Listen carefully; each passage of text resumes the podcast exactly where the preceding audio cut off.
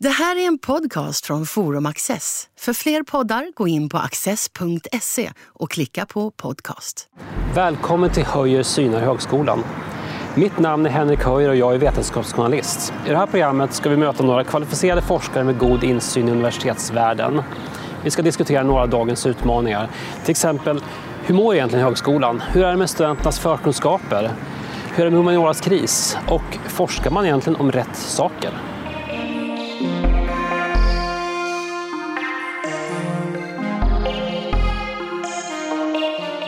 Är humaniora i kris? Och är humaniora lönsamt för samhälle eller individen eller både och? Det ska vi diskutera med Isak Hammar som är historiker vid Stockholms och Lunds universitet. Han är dessutom medlem i Humtank. Man hör ofta att uttrycket att humaniora är i kris. Håller du med om det? Finns det en humaniora i kris? Nej, um, inte, inte så att man enkelt kan prata om en humanioras kris. Det kan man inte. Um, det stämmer att det är en väldigt vanligt förekommande eh, sammansättning av ord. Eh, hör man humaniora så kan man nästan alltid ana att det här ordet kris också kommer runt hörnet. Eh, men eh, humaniora befinner sig inte i en kris i den bemärkelsen som man ofta menar därför att det här är en föreställning om humanioras kris som delvis bottnar i historiska situationer specifika, men dels också har en sagt säga, eh, överbryggande eh, en överbryggande funktion. En slags eh, ska man säga, klichéartad men eh, också vagt formulerad eh, trop som, båda, som fungerar som en slags liksom ett, en retorisk eh, modell eh, i debatten. Både av för, försvarare och Eh, av belackare av humaniora. Men varför är det så många som debatterar humanioras kris? För det är någonting som återkommer ju. Ja, eh, och det kan man fråga sig. Den är liksom väldigt svår att bli av med den här om man nu vill bli av med den. Eh, det finns en positiv funktion också av talet om humanioras kris och det är att man tvingas förhålla sig väldigt reflexivt till den egna verksamheten och talet om humanioras kris har under väldigt lång tid genererat en väldigt stor mängd liksom försvar och positiva eh, Eh, värden för humaniora tror jag. Så på ett sätt finns det liksom någonting positivt med det. Men, men det riskerar att bli en, en, eh, en fråga eller en, en, eh, ett begrepp som bara som det, liksom det ligger implicit i att eh, det här är någonting kris. Däremot finns det ju för humaniora eh, utmaningar eller problem, eh, men de skiljer sig liksom mellan olika ämnen och olika tider medan termen humanioras kris är liksom en slags historisk konstant. Eh, som eh, egentligen inte har påverkats så mycket av Sveriges finansiella kriser utan den egentligen har uppstått ur en slags legitimeringsdiskurs när man eh, tidigt eh, från 60-talet framåt, även kanske tidigare, började se byggandet av det framtida Sverige som ett samhälleligt mål och en vision.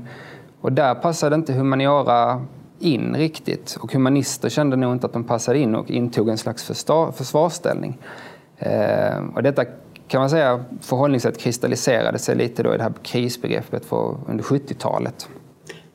Men den här diskussionen om humanioras kris handlar också rätt mycket om ämnets identitet. Mm. Vad, vad, humaniora är och vad man sysslar med. Mm. Kan du liksom definiera, vad är, vad är humaniora? Vad är, vad är det här man pratar om i krisbegreppet? Alltså I krisbegreppet talar man tror jag, om olika saker, vilket också är ett problem.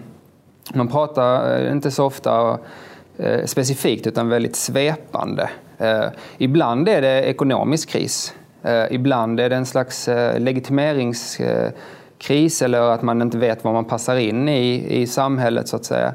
Ibland är det en slags ska säga, trovärdighetsproblematik där man känner att humaniora pekar åt ett visst håll, kanske ideologiskt eller så, och att det leder till att resultaten liksom inte längre är betrodda. Och då är det det som är krisen. Och det är, så det, det är därför man kan svara nej på om det finns en humanioras kris, och det är för att man kan inte vara så svepande. Eh, och eh, en, en eh, avhandling som snart kommer på Uppsala universitet visar också att de här det här krisbegreppet är liksom en ofta nostalgiskt så att säga, betingad företeelse. Krisen formuleras med liksom blicken bakåt. Det var bättre förr. Det var bättre förr, det fanns mer eh, pengar förr. Men om man tittar på ur ett annat perspektiv så är det ju så att under den tiden då krisbegreppet har liksom alltid hängt med oss så har ju humaniora expanderat i takt med högskolesektorn. Eh, det finns många fler ämnen, det finns nya så här, dynamiska ämnen som, som så att säga, i nya konstellationer, tvärvetenskapliga samarbeten. Det finns mer pengar, svensk forskning är liksom internationellt, eh, står sig väl. Vi har liksom väldigt många som läser humaniora. Så att, det går liksom inte att så enkelt prata om humanioras kris tror jag. Men finns det element av humaniora eller humanistisk forskning som har större eller mindre problem? Kan man säga så? Ja, det tror jag. Eh, man brukar ju ofta nämna de små språken. Att eh, studentunderlaget gör på vissa, på vissa ställen att man inte längre kan upprätthålla alla ämnen. Och det är förstås ett, ett problem. Men det kanske mest grundläggande problemet för humaniora är ju att vi har en så låg eh, studentpeng och att det finns eh, en föreställning om att humanistisk utbildning är billig. Vad är studentpeng? Kort för Studentpengen är ju den eh, peng som från... Eh, och det är ju under utredande nu. Många humanister hoppas ju att det här ska få en bättre lösning. Men eh, man får alltså en, eh, en summa för varje student som börjar en utbildning och en summa när de väl har gått klart. Och eh, för humanister är den ungefär hälften så, eh, bara hälften så hög som den är, eller summan är hälften av vad den är för till exempel naturvetenskap. Eh, och de här har liksom aldrig ökats eller problematiserats eller utretts egentligen varför de skulle vara det. Och det har lett till att humanister har väldigt få lärarledda timmar och att då det blir väldigt mycket egenarbete. Men apropå det här med kris då, som ändå inte är, du nämnde ekonomin del. Är humaniora lönsamt på samma sätt som andra studier? Medicin eller, eller samhällsvetenskap eller så?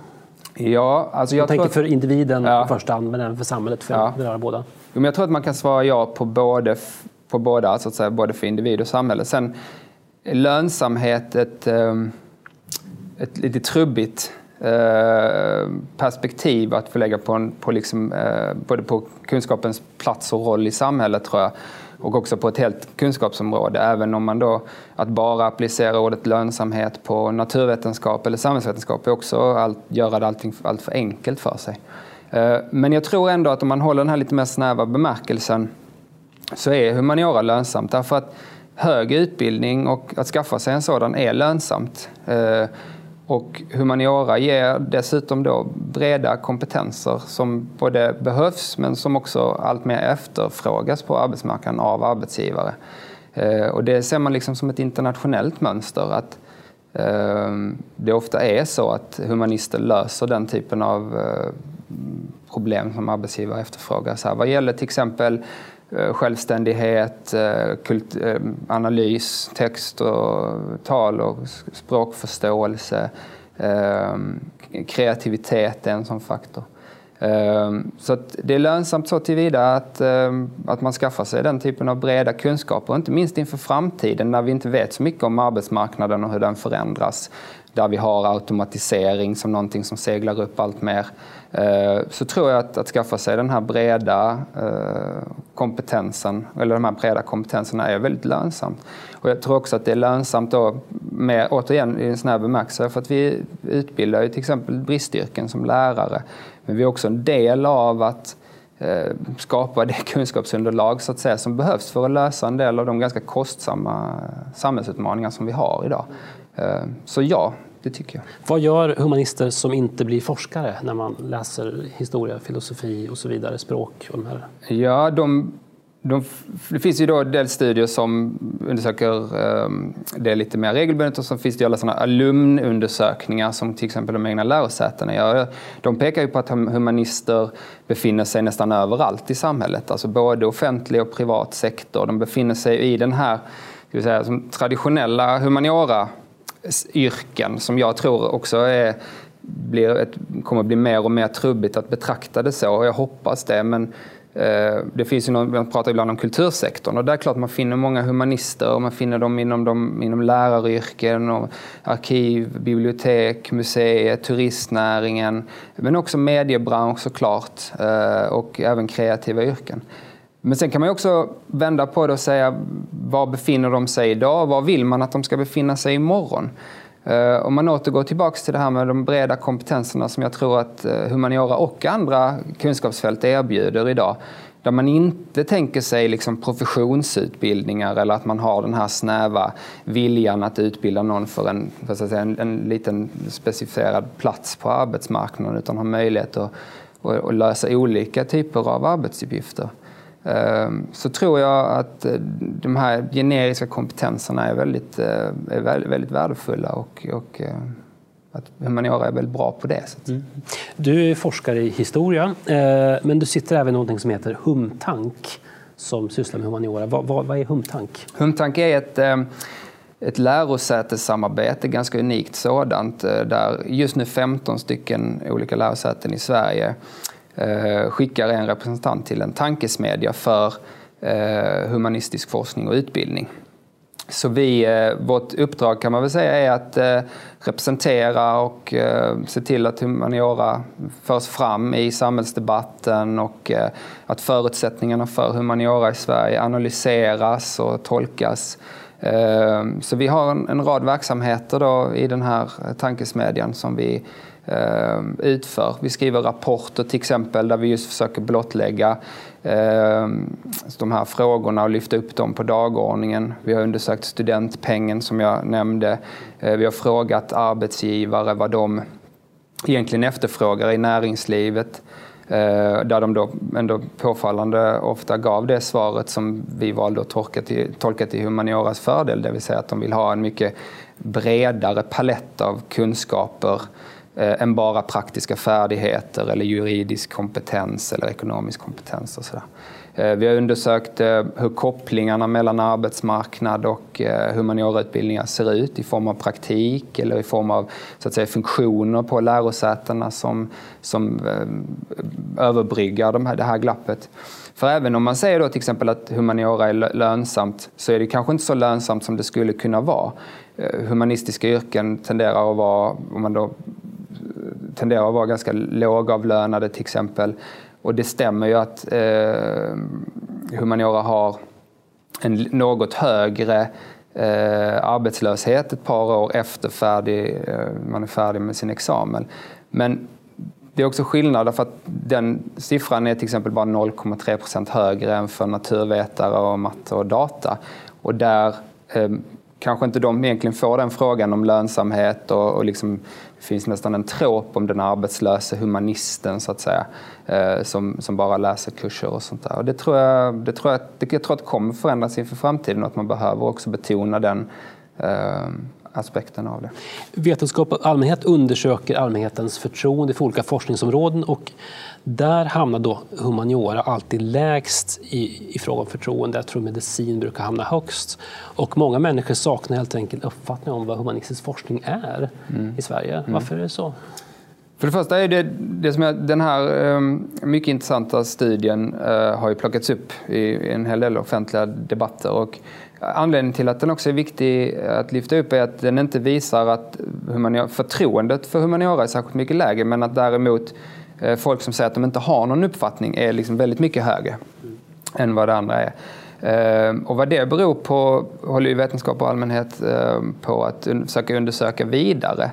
Ehm, jag tror att det finns en, säkert en massa svar på det, eller åtminstone så kan man fundera. Alltså humaniora eh, betraktas ju inte alltid som en vetenskap. Ibland använder vi uttrycket humanvetenskap och det är klart att det signalerar någonting annat humaniora finns liksom både som en akademisk eh, organisationsterm eh, och en eh, liksom akademisk verksamhet, forskning. Men det finns också på något sätt humaniora ute i samhället, i, på, i kulturdelen och eh, eh i litteratur, i förlagsbranschen, så att man tänker sig att det också är humaniora.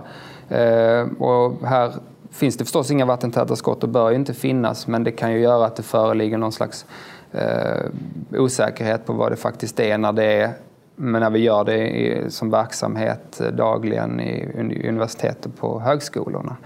Um, så det tror jag kan vara en anledning. Men, men, um, men det måste ju vara att humanister kan vara dåliga på att berätta om sin forskning som i form av resultat. Kan det, mm. kan det vara så? Ja, tror du det? Mm. Ja, hur ska man annars förklara det? Om inte folk vet vad humanistisk forskning är så måste det finnas en anledning. Ja, men jag, det, de, då utgår man ifrån att de andra vetenskapsområdena eh, verkligen är väldigt duktiga på det. Eh, och att det inte är så att säga en schablonbild, schablonbild av naturvetenskapsmän i vita rockar som gör att folk har ett stort förtroende eller medicin eller så. Eh, de flesta människor läser ju inte artiklar i medicin. Eh, eh, så att det kan hända att det, det föreligger liksom en Samtidigt ställer jag mig lite frågande till det. Dels därför att om man då använder det här begreppet humanister så är det ju så att vi, vi både eh, så att säga, verkar i samhället på ganska olika sätt men vi publicerar oss ju också på olika sätt och vissa ämnen är mer Eh, vanligt, mer vanligt förekommande på debattsidor. Historiker skriver ju ofta fortfarande böcker som tilltalar en bredare allmänhet och som man kan lyssna på bokmässan om. Och vissa blir till och med intalade till talböcker och sånt. Va? Medan inom andra ämnen så skriver man helt enkelt bara typer av artiklar. Mm. Så då är också frågan varför får inte humaniora en boost av att, av att befinna sig liksom i folks hem och som folk läser eh, böcker i historia eller litteraturvetenskap eller någonting sånt. Men tror du det finns, handlar om olika vetenskapsideal? Har humaniora en, en annan vetenskapsideal tror du än de andra vetenskaperna? Ja, det där är ju en eh, ganska det är en omstridd fråga hur det bör vara. Och det är en ganska komplicerad fråga att svara på hur det är. Återigen med eh, liksom den här breda paletten av ämnen. Ehm, kognitionsvetare och litteraturvetare de publicerar och redovisar inte sina resultat på samma sätt. De har olika typer av vetenskapliga ideal och traditioner. Eh, inom historieämnet, som är då mitt ämne, så finns det också liksom ett spektra. Man, måste, liksom man kan tänka sig att vissa personer hellre ingår i internationella sammanhang medan andra strävar efter att synas i, i offentligheten och att deras böcker ska bli lästa av liksom långt utanför det egna skrået, så att säga. Ehm, och ehm, de har olika vetenskapsideal. Jag tror ofta när man liksom, och det är möjligt att, det bidrar till vaghet för vissa människor, det är att humaniora är, liksom, det är komplext att beskriva eh, vad humaniora är för någonting. För egentligen i sin enklaste bemärkelse är det liksom bara en eh, akademisk organisatorisk term. Eh, en, en litteraturvetare är litteraturvetare först och sen humanist, om inte någonting annat först. Humaniora styr inte verksamheten, alltså beteckningen humaniora tror inte jag i särskilt hög grad styr verksamheten för en historiker eller en, en, eh, en eh, etnolog eller en språkvetare. Utan de ser till sin egen tradition och, och, och kanske också till lärosätets tradition. Ehm, och antingen så försöker de följa den eller så bryta mot den. Men humaniora har ganska få, eh, ska man säga, incitament eller eh, möjligheter att liksom styr, styra verksamheten. Och därför blir det eh, nästan alltid så att om, om man framhåller ett värde eller framhåller ett vetenskapsideal så, så passar inte det alla um, inom den här beteckningen humaniora därför att de, de söker någonting annat, de har ett annat ideal, de publicerar sig på ett annat sätt. De kanske är mer eller mindre eh, internationella. Visst sker också en omstöpning av publicerings eh, sättet numera också. Man skriver mer artiklar på engelska, mm. tidigare böcker på svenska. Ja. Hur har det påverkat humaniora? Eh, humaniora har eh, så att säga bitit sig kvar ganska mycket i eh, ett pluralistiskt förhållningssätt till publicering och jag tror att det är en styrka. Medan till exempel samhällsvetenskaperna har mer anammat ett internationellt artikelsystem, kanske till och med poängsystem där man räknar poäng baserat på, på antal artiklar. Där böcker till exempel ofta är ganska låga poäng. Ehm, och det där eh, har inte liksom inträffat i humaniora och absolut inte på samma, eh, liksom över hela fältet. Ehm, och fortfarande är det så att eh, liksom det mest prestigefyllda inom vissa ämnen är att skriva en bok på svenska som har en, ett allmänt eh, tilltal och som kan bli recenserat. Eh, medan andra eh, kanske enbart skriver eh, för, för sina internationella kollegor i, i det man ibland kallar nischade peer review-tidskrifter. Men om man ser generellt sett så, så går ju liksom den engelska artiklar på engelska upp ändå. Så att, Finns det ett motstånd mot att skriva på engelska bland humanister? Ja, det gör det. Varför då? Men återigen, Eh, varför kan man väl säga är ju för dels kan det vara att folk är rädda att man ska förlora kunskapen i svenska språket och sprida resultat i allmänheten. Eh, inom då som samhällsvetenskapliga fältet så har ju en del så att säga, försökt dra lite i nödbromsen där och menat att de eh, den här ganska framgångsrika då, kan man säga, omställningen till ett peer review-system egentligen i förlängningen har lett till att man har förlorat kontakten med svenska myndigheter och organisationer därför att de kan inte längre läsa det man forskat fram. Jag har varit med i eh, Kungliga biblioteket gjorde en utredning eh, där jag satt med och eh, väl vi kunde se så har liksom Sverige, Sverige som land för humaniora aldrig anammat en sån liksom enkel modell eller en, där alla springer på samma boll. Och det är otroligt svårt att peka på hur humanister väljer att publicera sig. Det kan vara kortare rapporter, det kan vara liksom debattartiklar, det kan vara eh, långa korta böcker, det kan vara eh, engelska peer review-artiklar eh, och sådär. Så att jag tror att den här pluralismen är, bra för man kan liksom man behöver, allting är inte ett hot mot den andra verksamheten. Så att säga. När man pratar med samhällsvetare som är, också tvingas skriva på engelska mm. så säger många att ja, men det har varit godo för man tvingas att vara, vara generell mm. och vara intressant för liksom, internationella forskarvärlden. Okay. Mm. Kan man inte förlora den biten om man skriver på svenska, böcker på svenska? Att man inte tvingas att vara, vara så, så generell som möjligt? Ja, det var ett intressant eh, perspektiv på det. Alltså du, så att den, det engelska är egentligen mer drivet åt det generella. Mm. Ja, jag brukar höra det ibland. Ja, nej, men det, det är intressant. Det har jag aldrig tänkt på. Det, det finns ju en Tänk på det här du sa liksom med resultatmarkering också. Det är intressant om man ser den engelska eh, genren av att skriva artiklar till exempel. Är ju oftast eh, framhåller inte resultat i den bemärkelsen utan ofta det goda argumentet, poängen. Eh, och det, det, det handlar, poängen med det är att det liksom, man skriver i en genre som man lär sig skriva i. Eh, en engelsk eh, internationell tidskrift är inte bara att man skriver på samma sätt som man skriver i en svensk, utan man måste anpassa formen. Och det där gör ju att vissa saker hamnar i förgrunden och bakgrunden. Man måste göra sig relevant för mm, en stor Exakt. Mm. Och du måste kanske driva en poäng eh, tydligt och låta annat ligga, hamna någon annanstans. Apropå resultat så nämnde eh, jag har försörjt mig som vetenskapsjournalist och även forskare i humaniora i över 20 år. Jag, jag tycker att det är svårare att rapportera humanistiska forskningsresultat än till mm. exempel samhällsvetenskapliga. Mm. Eh, varför tror du det är så? Ja, men det, är, det är väldigt svårt för mig att svara på. Då. Jag antar, misstänker att du har något bra svar på det. Men jag, alltså för det första är jag inte, kan jag inte säga att jag upplever det så. Det, det, det är en eh, åsikt som framförs också även inom forskarsamhället förstås. Men det finns många sådana diskussioner som pågår parallellt hela tiden. Vi måste bli bättre på metod, vi måste bli bättre på att kvantifiera, vi måste bli bättre på resultat.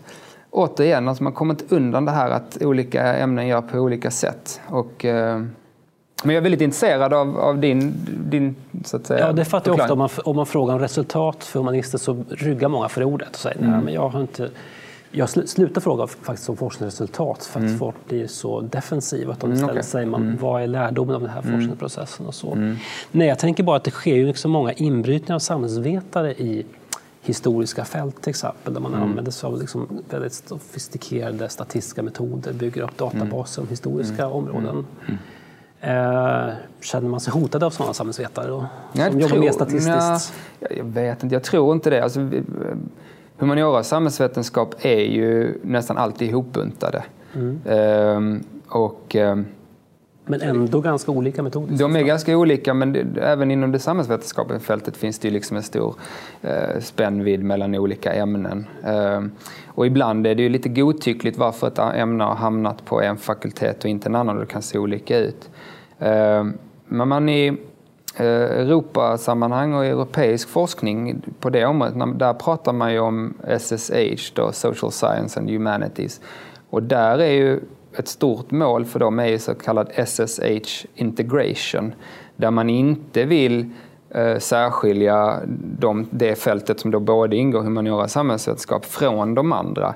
Utan snarare se det som en del av pusslet. Att, att eh, vi kan inte lösa frågor om smarta städer, plastfria hav, hållbarhet eller klimat utan det mänskliga perspektivet och utan samhällsperspektivet. Och samhällsperspektivet och det mänskliga perspektivet går ihop på det sättet.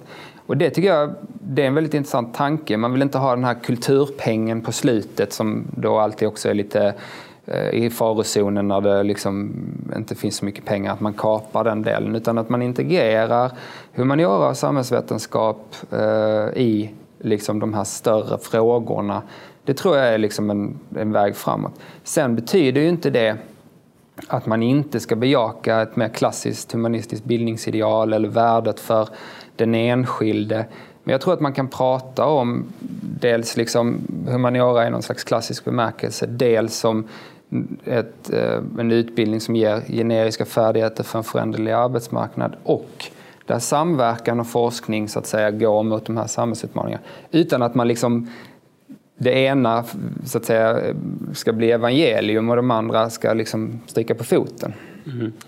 Eh, vad tror du kort om framtiden för humaniora? Kommer det bli mer etablerat i allmänhetens medvetande? Ja, ja alltså om det, och det är också frågan om det är liksom måttet på framgång. så att säga. Men, Inte enda, men... Nej, men det är viktigt, det är självklart. Viktigt. Eh, eh, jag, tror ju, jag ser ju ljust på det. Jag tycker att man redan sedan ett par år tillbaka har sett en mycket mer, en mer positiv diskurs kring och en förvänt, förväntan på humaniora eh, från regering och från finansiärer som liksom också har de andra vetenskapsgrenarna Eh, och finansiera. Och kanske också från samhället, olika samhällsaktörer. Och det här tror jag liksom kommer att öka. Ett exempel på det är ju eh, att ihärdiga röster på att eh, artificiell intelligens inte går att lösa utan humaniora. Vilket bekräftats nyligen med, för att Lund har fått ett otroligt stort eh, bidrags, eh, bidrag för att studera, eller finansiering för att studera detta. Och det finns också på många olika håll. Detsamma gäller hållbarhet. Alltså de här framtidsfrågorna är eh, är ganska nära de humanistiska grundkompetenserna och forskningskompetenserna, tror jag. Eh, så på det sättet ser jag liksom ljust på det. Men samtidigt, du, det här med allmänheten, alltså humanistiskt forskningsresultat kommer ju allmänheten till godo just genom att det kommuniceras. Mm. Medicinsk forskning spelar inte så stor roll om folk känner till så länge det kommer ut bra mm. recept och mediciner på slutet. Så mm. därför tänker jag måste det här ändå vara viktigt. Det är klart det är viktigt. Eh, och jag tycker redan att vi, vi humanisterna är ju redan bra där. Eh, vetenskap och allmänhet har gjort en annan eh, undersökning nu som handlar just om det här med tid och tredjeuppgiften och så. Och där är ju humanister eh, långt före alla andra i delta i den typen av sammanhang. Även före samhällsvetare och eh, långt före naturvetare. Så att vi, vi gör den delen på ett sätt redan bra. Det finns jättemånga som är väldigt duktiga och där det är inbyggt i deras ämnestraditioner att man kommunicerar på det här sättet. Eh, och sen att humaniora som term är vag, det behöver inte betyda att folk inte förstår vad historisk forskning eller är eller, eller betydelsen av språkvetenskap. Ehm, så vi dras liksom lite med den här beteckningen på, på gott och ont. Men, men, ehm, men det, är klart att det, alltså, det är klart att man måste också hela tiden tänka i termer av att kommunicera forskning och det tror jag att alla forskare gör och bör göra så mycket som möjligt. Liksom. Och det, där kan ju ett problem vara att det oftast inte ingår i de tjänster vi har eller, eller värderas eh, på det sätt som, som så att säga, gynnar det. Men de som, de som gillar att göra det, gör det. Så kan det vara. Slutligen, har du något råd till Matilda Ernkrans eh, som är minister för högre utbildning och forskning om hur humaniora ska bli mer synligt? Alltså, ja, alltså regeringen har ju redan formulerat väldigt eh, positiva eh, förväntningar på humaniora och det vill man ju verkligen att det fortsätter hålla och även satsat mer på humaniora i förra forskningspropositionen och det hoppas man ju förstås fortfarande också. Men jag skulle ändå vilja betona det här, de, alltså de betydelsen av humanioras breda bidrag. Eh, att vi både bidrar med den individuella kunskapsutvecklingen. Eh, möjligheten för, för individen att tillskansa sig kunskap som skapar möjligheter. Eh, men också så att säga, samhällsperspektivet, samhällsutmaningarna, möjligheterna för humaniora att ingå i dem på ett integrativt sätt. Och vara med och formulera både frågor och, och svar på hur vi ska komma till rätta med det. Och till sist också då vikten av samverkan att vi får också nya möjligheter att bygga ut så att säga, de samverkansplattformar som man kan, eh, man kan ha i samhället. Digitala till exempel, där så att säga, det finns där samhället också kan bli och eh, offentligheten kan liksom samlas. Så att vi inte bara är förpassade att göra som vi alltid har gjort utan också hitta nya vägar ut och det tror jag att man behöver satsa på. Nya vägar för humaniora. Ja. Tack för att du vill komma hit. Tack så för att ni har tittat.